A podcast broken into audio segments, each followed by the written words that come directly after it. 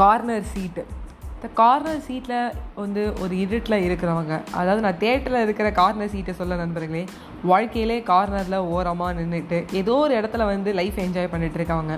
அவங்க பிரபலமாக அவங்க மேலே ஒரு வெளிச்சம் படாது, அவங்க வந்து மேன் ஆஃப் த மேட்சாக இருக்க மாட்டாங்க, அவங்க ஒரு விக்ட்ரியை வந்து தப்பு கைப்பற்ற மாட்டாங்க, அவங்க மட்டும் ஒரு ஆவரேஜாக ஒரு நார்மல் லைஃப்பை லீட் பண்ணிகிட்டு இருப்பாங்க. ஸோ வணக்கம் நண்பர்களே, நான் உங்கள் ஆர்ஜே வைஷ்ணவி தான் பேசிகிட்டு இருக்கேன். ஸோ இப்போ அவங்கள பற்றி தான் நான் சொல்ல போகிறேன். எனக்கு வந்து ரொம்ப வந்து இன்ஸ்பயரான ஒரு விஷயம் என்ன அப்படின்னு கேட்டிங்கன்னா, உள்ளத்தை அளித்தா படம். என்னன்னா உள்ளத்தை அளித்தா படம் வந்து இன்ஸ்பயர் ஆன அப்படின்னு கேட்டிங்கன்னா, சுந்தர் சி சார் எனவும் வந்து ஒரு பிடிச்ச ஒரு டேரக்டர். அருணாச்சலம் படமாகட்டும், இல்லை வந்து அன்பே சிவம் அன்பே சிவம் சொல்லிட்டு யார் யார் சிவம் அப்படி போகிறதாகட்டும், ஆண்டவர் சொன்னால் அருணாச்சலம் முடிப்பான் அப்படிங்கிற அந்த டயலாக் ஆகட்டும், எல்லாமே வந்து ரொம்ப அழகாக பண்ணியிருப்பார். ஸோ வின்னர் படத்தில் வந்து வடிவேலு சாரை கொண்டு வந்ததாகட்டும், உள்ளத்தை அளித்தால வந்து கவுண்டமணி சாரை வந்து பண்ணுறதாகட்டும், எல்லாமே வந்து அழகாக இருக்கும். ஸோ அவரோட படத்தில் வந்து பார்த்திங்கன்னா பெருசாக கதை வந்து இருக்காது, நம்ம ரொம்ப யோசிக்க தேவையில்லை. பட் அவரோட அது எல்லாமே வந்து வேறு லெவலில் இருக்கும். அதாவது வந்து பெரிய ஃபைட்டு போயிட்டுருக்கும், ஹீரோ மேலே காரில் வந்துட்டு இருப்பார், காரில் அப்படியே ஹீரோ இப்படி போயிட்டே இருக்கும்போது ஹிப் ஹாப் தமிழோட மியூசிக்கு ஆம்பல்ல ஆம்பல்ல ஆம்பல்ல அப்படி இருக்கும். ஸோ இப்போ வந்து கார்னர் சீட்டுக்கு வரும். ஸோ சுந்தர் சி சார் சொன்ன ஒரு விஷயம் என்ன அப்படின்னு கேட்டிங்கன்னா, இப்போ வந்து வீட்டில் விசேஷம் படம் வந்து ரொம்ப அழகாக வந்து போயிட்டுருக்கு. ஸோ வந்து ரிலீஸ் ஆகிடுச்சு. ஸோ நானும் ரொம்ப எக்ஸைட்டடாக இருக்கேன் அந்த படம் பார்க்குறதுக்கு. ஏன்னா படத்தை வந்து நான் ஹிந்தியில் பார்த்தேன், பத்தாய் ஹோ அப்படின்னு சொல்லிட்டு. அந்த படம் வந்து ஹிந்தியில் பார்க்கும்போதே எனக்கு ரொம்ப பிடிச்சிருந்துச்சி. தமிழில் பண்ணால் இன்னும் நல்லா இருக்கும்ல அப்படின்னு நான் நினச்சேன். ஸோ தமிழில் தானே வந்திருக்கா, அதை டப் பண்ணியிருக்காங்களா, அதை ரீமேக் பண்ணியிருக்காங்க, அப்போவே தேட ஆரம்பித்தேன். ஸோ அப்போவே தானே வந்திருக்கா பார்க்கும்போது இல்லை வரல அப்படின்னு. பட் வந்து ஒரு டூ டு த்ரீ இயர்ஸ்க்கு அப்புறம் இப்போ வந்து இதை பா கேட்கும்போது எனக்கு ரொம்ப சந்தோஷமாக இருந்தது. ஸோ சுந்தர் சி சார் சொல்கிறாரு, வீட்டில் விசேஷோட ஆடியோ லான்ச்சில் நான் வந்து ஒரு நைட் பார்ட்டிக்கு போயிருந்தேன். அப்போ வந்து பார்த்திங்கன்னா ஒரு மூணு பேர் கார்னரில் உட்காந்துருந்தாங்க. அதில் K S Ravikumar, P Vasu sir, Sathyaraj sir ஒன்று. இவங்கெல்லாம் வந்து கார்னரில் உட்காந்துருக்கும்போது வருஷா வருஷம் வந்து ஒருத்தர் வருவார்.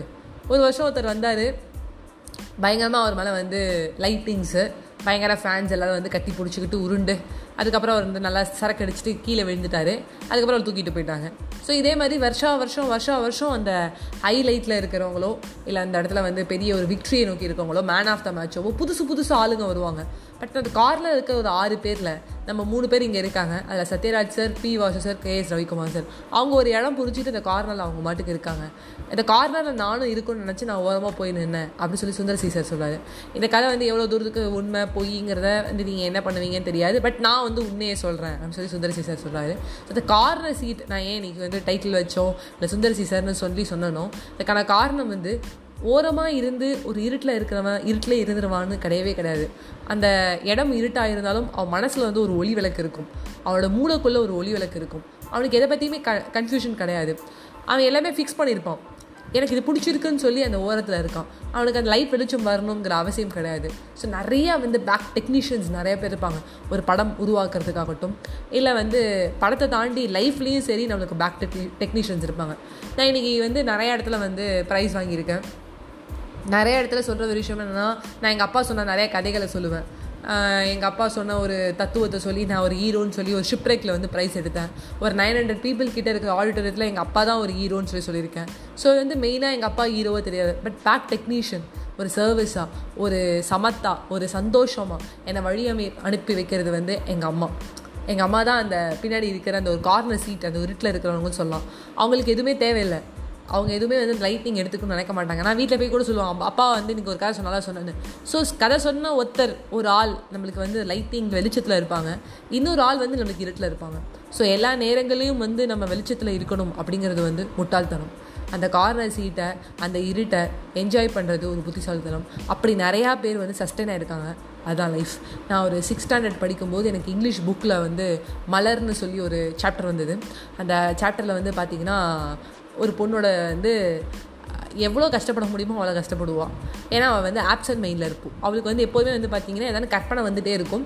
ஸோ அந்த மலர் வந்து என்ன பண்ணுவாள் அப்படின்னு கேட்டிங்கன்னா, கனவு காணுவாள். இப்போ ஒரு விஷயம் வந்து அவளுக்கு தெரிஞ்சிருச்சு, ஒரு விஷயத்த வந்து அவள் கேட்குறா அப்படின்னா, ஒரு மரம், அந்த மரத்தில் வந்து ஒரு ஒரு அழகான ஒரு பூ பூக்குது, அப்போ அதை வந்து பார்க்குறதுக்கு வந்து ஒரு கிளி வருது அப்படின்னா, அவள் மரம், அந்த கிளி, அந்த இதை வந்து கற்பனை பண்ணி கற்பனை பண்ணிக்க ஆரம்பிப்பாள். ஈவன் நான் கூட இப்போ ஏன் தடுமாறுறேன் அப்படின்னு கேட்டிங்கன்னா எனக்கும் அந்த செயல் நிறையா இருக்குது. பட் அதை கண்ட்ரோலில் வச்சுட்டு படம் அது இந்த படம் போயிட்டே இருக்கும்போதே ஒரு நிமிஷம் மியூட் பண்ணிட்டு இது நெக்ஸ்ட்டு என்ன வரும்னு நான் யோசிப்பேன். ஒரு படம் பார்த்ததுக்கப்புறம் அந்த வைப் எனக்குள்ளே இருந்துக்கிட்டே இருக்கும். ஸோ இப்போ நம்ம ஒரு டேரக்டராக இருந்தோம்னா என்ன பண்ணுவோம், இப்போ நம்ம வந்து ஒரு உண்மையாகவே ஃபகத் ஃபாசில் இடத்துல இருந்தால் என்ன பண்ணுவோம் அப்படின்னு நான் யோசிச்சுருக்கேன். ஸோ அந்த மாதிரி வந்து கிளாஸ் நடந்துகிட்டே இருக்கும்போது அந்த மலருக்கு வந்து ஏதாவது ஒரு யோசனை பேக் ஸ்டேஜ் ஈவெண்ட்டை பற்றி யோசிச்சுட்டே இருப்பாள், இல்லை வந்து இதுக்கப்புறம் என்ன ஆகும் அப்படிங்கிறத யோசிப்பா. இப்படி இருந்துகிட்டே இருந்தவளை மலரை வந்து மூணு வாட்டி கூப்பிட்டும் அந்த மலருங்கிற அந்த பொண்ணுக்கு வந்து ரெகக்னைஸே ஆகலை. பக்கத்தில் இருக்க செல்வியை தட்டுறா, மலர் உனக்கு கூப்பிட்றா அப்படின்னு சொல்லி தட்டினதுக்கப்புறம் மேம் அப்படிங்கிறாங்க. ஸோ இந்த சிக்ஸ்த்து படிக்கும்போது இந்த மலரை பார்க்கும்போது எனக்கு ரொம்ப கஷ்டமாக இருக்கும். ஏன்னா ஈவன் நான் வந்து அந்த புக்கில் வந்து ரெண்டு மூணு பிக்சர்ஸ் தான் இருக்கும், அதில் அந்த ஃபோட்டோ வந்து ஒரு என்ன சொல்ல ஒரு இமேஜ் அந்த ஒரு கார்ட்டூன் ஃபோட்டோவாக தான் இருக்குமே தவிர மலர் உண்மையான ஒரு பொண்ணு ஃபோட்டோ இருக்காது. ஸோ நான் அதை பார்ப்பேன், அப்போ அவள் எப்படி யோசிச்சிருப்பா, அந்த கிளாஸில் எப்படி சாக்லேட்ஸ் தூக்கி எரிஞ்சு கூப்பிட்டுருப்பாங்க, இதை எப்படி செல்வி வந்து தட்டியிருப்பா அப்படின்னு யோசிச்சிருக்கேன். ஸோ அந்த பொண்ணு வந்து மேற்கொண்டு லைஃப்பில் வந்து முன்னேறி வரணுங்கும் போது ஒரு கார்னர் சீட் மாதிரி தான் அதை தள்ளியே வச்சுருப்பாங்க. ஏன்னா அவளுக்கு கொஞ்சம் வந்து அதிகமாக கற்பனை யோசிப்பா, டப்புன்னு செயல்பட மாட்டா அப்படின்னு சொல்லி தள்ளி வைப்பாங்க. அதில் ஒரு விஷயம் என்ன அப்படின்னு கேட்டிங்கன்னா மலரை வந்து சொல்லிடுவாங்க அவங்களோட மேமு, இந்த மாதிரி நீ வந்து டான்ஸ் ஆட முடியாது, ஏன்னா உனக்கு டான்ஸ் ஆடும்போதே நீ ஏதாவது யோசிச்சுட்டு இருப்ப, கீழே யாரான ஒருத்தர் வந்து விசில் அடிச்சிட்டாங்க அந்த விசிலுக்கு அப்புறம் என்ன ஆகும், இல்லை விசில் அடிக்கிறது வந்து எப்படி விசில் அடித்து பார்க்கலாமான்னு நீ கூட யோசிப்பேன், ஆனால் நீ டான்ஸ் ஆட தேவையில்ல, எட்டு பேர் இருக்கிற டான்ஸில் நீ இல்லாமே இருக்கலாம், ஏழு பேரே ஆடுங்க அப்படின்னு சொல்லி இந்த மேம் சொல்லிடுவாங்க.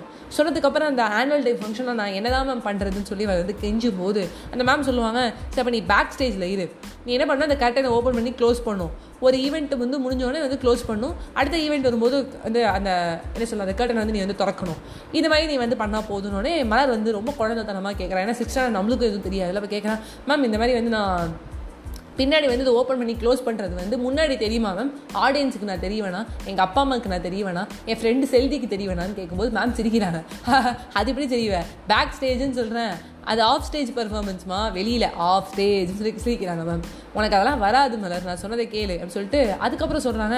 சரி சரி அந்த பேக் ஸ்டேஜ் ஈவெண்ட்டுன்னொன்னே மலர் யோசிக்கிறேன், ஓகே இப்போ நம்மளை டான்ஸு கூப்பிடுவாங்க இருக்கு மேம் சும்மா விளாடுறாங்கன்னு.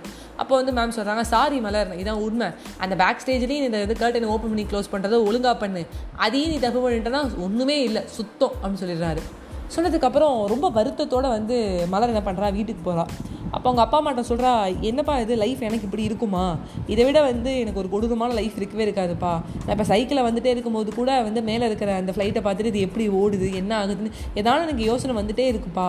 அதனே இது தப்பு இல்லை, நிறைய பேர் ஆப்சென்ட் ஆஃப் மைண்டில் போவோம், நிறையா பேர் ஓ ஓவர் திங்கிங் பண்ணுவோம், ஒரு சில பேருக்கு நைட்டானால் ஓவர் திங்க் பண்ணு ஓவர் திங்கிங் ஆவாங்க, நார்மல் டேஸில் கரெக்டாக இருப்பாங்க. இப்போ நானும் ஏதாவது ஒரு இன்சிடென்ட் ஆகிடுச்சுன்னா வெளில வரத்துக்கு ஒன் வீக் ஆகும், ஒரு சில பேருக்கு ஒன் மந்த் ஆகும், அதுமாதிரி அவனுக்கு ஒரு சின்ன ஒரு ஸ்ட்ரகிள், எல்லாருக்கும் ஒரு டூ மினிட்ஸ்னால் அவனுக்கு ஒரு ஃபைவ் மினிட்ஸ் வந்து எக்ஸ்ட்ரா ஆகுது, இது பெரிய தப்பு கிடையாது, நீ எனக்கு ஒரே ஒரு ஹெல்ப் மட்டும் பண்ணு, இந்த ஆஃப் ஸ்டேஜை அதாவது வந்து இந்த பேக் ஸ்டேஜில் நீ ஏதோ தனியாக இருக்க அவ்வளோதான் பரவாயில்ல, இந்த இதை இந்த ஒர்க்கை ரொம்ப அழகாக உன்னால் எவ்வளோ பண்ண முடியுமோ பண்ணு, கரெக்டாக அந்த மேம்கிட்ட அதை ஓப்பன் பண்ணி க்ளோஸ் பண்ணி நல்ல பேர் வாங்கு, உன் மேலே ஒரு நம்பிக்கை வரும், இந்த கார்னரில் இருந்ததால என்ன தப்பு இருக்குது, நீ ஒரு ஆவரேஜாக இருக்கிறதுல என்ன தப்பு இருக்குது, இதை நீ ஒழுங்காக செய், உனக்கு ஒரு சந்தோஷம் வரும், அது பின்னாலேருந்து தொடர்ந்து பாரும்போது ஒரு ஒரு பாட்டு கேட்கும், ஒருத்தர் பர்ஃபார்ம் பண்ணுறதை பின்னாலேருந்து பாரு, ஒரு ஒருத்தர் வந்து முன்னாடி பார்க்குறாங்க, ஒருத்தர் லாஸ்ட்டில் பார்க்குறாங்க, ஒருத்தர் சைடில் பார்க்குறாங்க, அந்த மாதிரி நீ ஒரு இடத்துல வந்து நின்று பார்க்க போகிற அவ்வளோதானே, பேக் ஸ்டேஜில் பண்ணிட்டு போயேன் அப்படின்னு அவங்க அம்மா அப்பா அவளுக்கு வந்து தைரியம் சொல்கிறாங்க.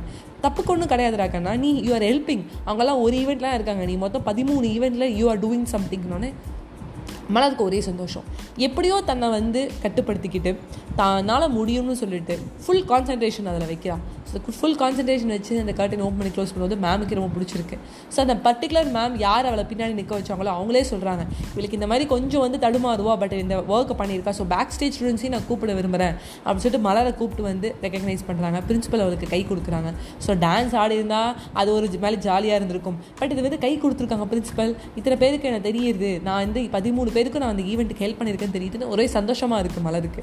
ஸோ கார்னரில் சைடில் இருக்கிறவங்களுக்கு கண்டிப்பாக ஒரு ரெகக்னைசேஷன் கிடைக்கும், கிடைக்காம இருந்தாலும் அதை பண்ணும்போது ஒரு திருப்தி இருக்குது பார்த்தீங்களா, அந்த திருப்தி வேறு எங்கேயுமே கிடைக்காது, சைடில் இருக்கிறதுல தப்பே கிடையாது. ஸோ சுந்தர் சி சார் வந்து அவரோட கரியர் ஸ்டார்ட் பண்ணும்போது ஒரு உள்ளத்தை அளித்தா அப்படின்னு ஒன்று பண்ணும்போது அது ஃபஸ்ட்டு விஜய் வச்சு எழுதுறாரு, இந்த படம் நல்லாயிருக்கும் சொல்லிட்டு. பட் விஜய் சார் சொல்கிறாரு, இல்லைப்பா என்னால் நாங்கள் பண்ண முடியாது, ஏன்னா வந்து அவங்க அப்பா சொல்கிறாரு சரியாக அது டேட் சரியா இல்லை அப்படின்னு சொல்லிட்டு. அப்புறம் வந்து அவர் வந்து கார்த்திக் சார் வச்சு பண்ணுறாரு, படம் ஓஹோ ஹாஹோன்னு ஓடுது. திடீர்னு வந்து பார்க்குறாரு சந்தானம் சார் வச்சு ஒரு கதை எழுதுறாரு, பட் வந்து சந்தானம் சார் டப்புன்னு ஹீரோ ஆகிடுறாரு. அடுத்து சூரிய வச்சு பண்ணுறாரு, அவர் வந்து டப்பு டப்பு டப்புன்னு மாற்றிக்கிறாரு. இப்போது ஆர்ஜே பாலாஜிங்கிற ஒரு பெரிய ஜாம்பவானை உருவாக்குனதே வந்து சுந்தர் சி சார் தான். அவரை கேட்குறாரு, இந்த மாதிரி வந்து தீயாவை செய்யணுக்குமார் நீ தான் வந்து காமெடியன் ரோல் பண்ணணுன்னு. சார் எனக்கு நடிக்க வராது சாருங்கிறாரு. அப்போ பேசுங்க, உங்களுக்கு நல்லா பேச ஊரில் பேசுங்க அப்படிங்கிறாரு. ஒரு ஆளை உருவாக்குறாரு. அப்படி தான் ஹிப்ஹாப் தமிழாவை உரு உருவாக்குனாரு. நிறையா பேருக்கு சான்ஸ் கொடுக்குறாங்க. வின்னர் படத்தில் வடிவேலால் நடக்கவே முடியல, அதை ஒரு ஸ்டைலிஷாக நடனம், அதை ஒரு காமெடி ஆக்கி அந்த கால் முடியாதோட அவர் ஆக்ட் பண்ணுறாரு வடிவேல் சார். அது காரணம் என்னென்னா, சுந்தர் சி சார் சொல்கிறாரு, எடுத்தோடனே உங்களுக்கு ஒரு அடிப்படுற மாதிரி ஒன்று கொடுத்துட்றேன், எடுத்தோடனே ஒரு ஃபைட்டு, அந்த ஃபைட்டில் உங்களுக்கு கால் உடஞ்சிருது. ஸோ படத்தை ஃபுல்லாகவே நீங்கள் வந்து தப்பு தத்தி தத்தி தத்தி துளி துளி நடந்தாலும் யாருக்கு ஒன்றும் தெரியாது, ஏன்னா ஸ்டார்டிங்லேயே உங்களுக்கு ஒரு அடிபட்டுருச்சு, ஆக்சிடென்ட் மாதிரி காட்டிடலாம் அப்படின்னு சொல்கிறாரு. ஸோ அதுதான் ஒரு டேரக்டரோட ஸ்பெஷாலிட்டி, அதுதான் ஒரு கதையோட டேரக்டராக நம்ம பண்ண வேண்டிய ஸ்பெஷாலிட்டி. ஸோ இந்த கதையோட டேரக்டர் நம்ம தான். நம்ம கார்னர் சீட்டில் இருக்கலாம், கார்னர் சீட்லேருந்து ஃப்ரண்ட் சீட் போகலாம், ஃப்ரண்ட் சீட்லேருந்து பேக் சீட் போகலாம். இந்த கார்னரில் இருக்கிறது பிடிச்சிருந்தா பிடிச்சிட்டா அப்படியே இரு, எதுக்கு முன்னாடி போகணும், எதுக்கு பின்னாடி போகணும், டிக்கெட்டை கொடுத்துட்டு மாற்று. இந்த ஷோக்கு வந்து கார்னர் சீட் கிடைக்கிறது உனக்கு பிடிக்கலையா, டிக்கெட்டு கிழிச்சு போட்டு வேறு தேட்டரில் வேறு ஷோ பாரு அப்படின்னு சொல்லி உங்ககிட்ட இந்த வீடியோ பெறுவது உங்கள் ஃபேவரட்டான ஆர்ஜே வைஷ்ணவி. நீ தான் உன் லைஃபுக்கு டேரக்டர். அப்படி மலர் மாதிரி ஆப்சண்ட் ஆஃப் மைண்டில் இருந்துட்டாலும் உன்னால் உன்னை கட்டுப்படுத்திக்க முடியும். அவை அந்த அடுத்த வேலை கொடுக்கும்போது அந்த வேலை பிடிச்சதுனால அவ பிடிச்சி செய்கிறான்.